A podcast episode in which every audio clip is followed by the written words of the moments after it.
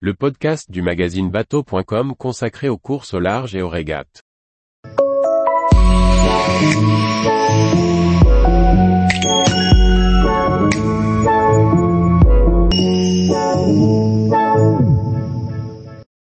Course au large, les infos de la semaine du 17 mars 2023.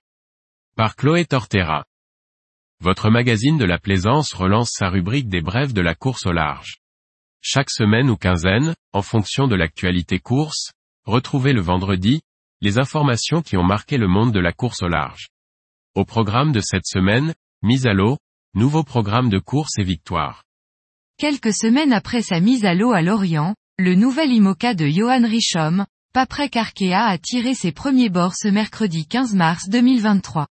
Le skipper et ses équipiers ont rapidement pris en main leur nouveau bateau pour atteindre les 25 nœuds de vitesse et réaliser de belles images de drone avec l'IMOCA en plein vol.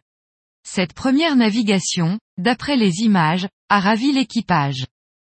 Romain Piliard sur son trimaran Usitegen, figure de l'économie circulaire, annonce une nouvelle campagne pour 2023 à 2027. Celui-ci participera à plusieurs courses en solitaire et en double en Atlantique, à des transatlantiques comme la Québec-Saint-Malo 2024 et la route du Rhum 2026. Il tentera également à nouveau de battre le record du Tour du Monde à l'envers, cette fois-ci en solitaire. En parallèle, il lance News, un programme de course et de sensibilisation pour les jeunes. Son fils Titouan Piliard, 17 ans, va récupérer un bateau de course au large pour le rénover selon les mêmes principes que Usitegen. Il participera ainsi à la route du Rhum 2026. Alors que les équipages en IMOCA encore en lice sur The Ocean Race se livrent une bataille de vitesse dans le Grand Sud pour rejoindre Itajaí au Brésil, Guyot Environnement, qui avait dû abandonner l'étape la plus longue et la plus dure, a repris la mer. En moins de dix jours, Benjamin Dutreux, Robert Stanjek et leur équipe ont réparé leur IMOCA victime d'une avarie structurelle. L'équipage a quitté le Cap ce 16 mars 2023 vers 10h30. Il devrait gagner le Brésil d'ici une quinzaine de jours en naviguant en mode convoyage sur ce parcours de 3600 milles.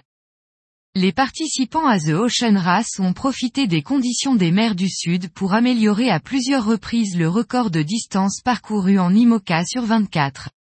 En attente de validation par le WSRR, le record passerait, sous les couleurs d'Olsim PRB à 594,82 milles, soit 24,78 nœuds de moyenne.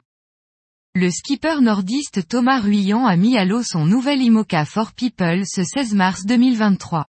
Il s'agit d'un plan Antoine Coche et Fino Conque pensé pour la victoire sur le Vendée Globe 2024.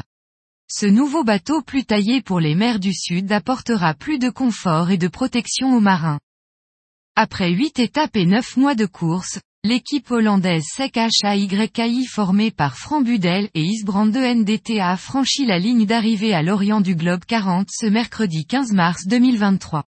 Avec cette seconde place sur l'étape ultime, les marins remportent ainsi la première édition de ce Tour du Monde avec escale réservée aux classes 40. Parti le 24 février de l'île de Grenade, les concurrents avaient 3600 milles à parcourir pour cette transatlantique retour jusqu'à l'Orient. Après une semaine engluée, ils ont enchaîné les dépressions avec des rafales jusqu'à 60 nœuds. Cette étape s'est avérée la plus dure au niveau météo. Charlie Dalin a annoncé sur la scène du Sailors Festival, lors de la dernière représentation parisienne de la tournée, que son nouvel IMOCA porterait les couleurs de la Massif. Pour ce nouveau programme de 4 ans, le collectif restera le même, seul le nom change. Ce nouveau bateau, dont la partie technique est assurée par Mer Concept, sera mis à l'eau en juin 2023. Tous les jours, retrouvez l'actualité nautique sur le site bateau.com. Et n'oubliez pas de laisser 5 étoiles sur votre logiciel de podcast.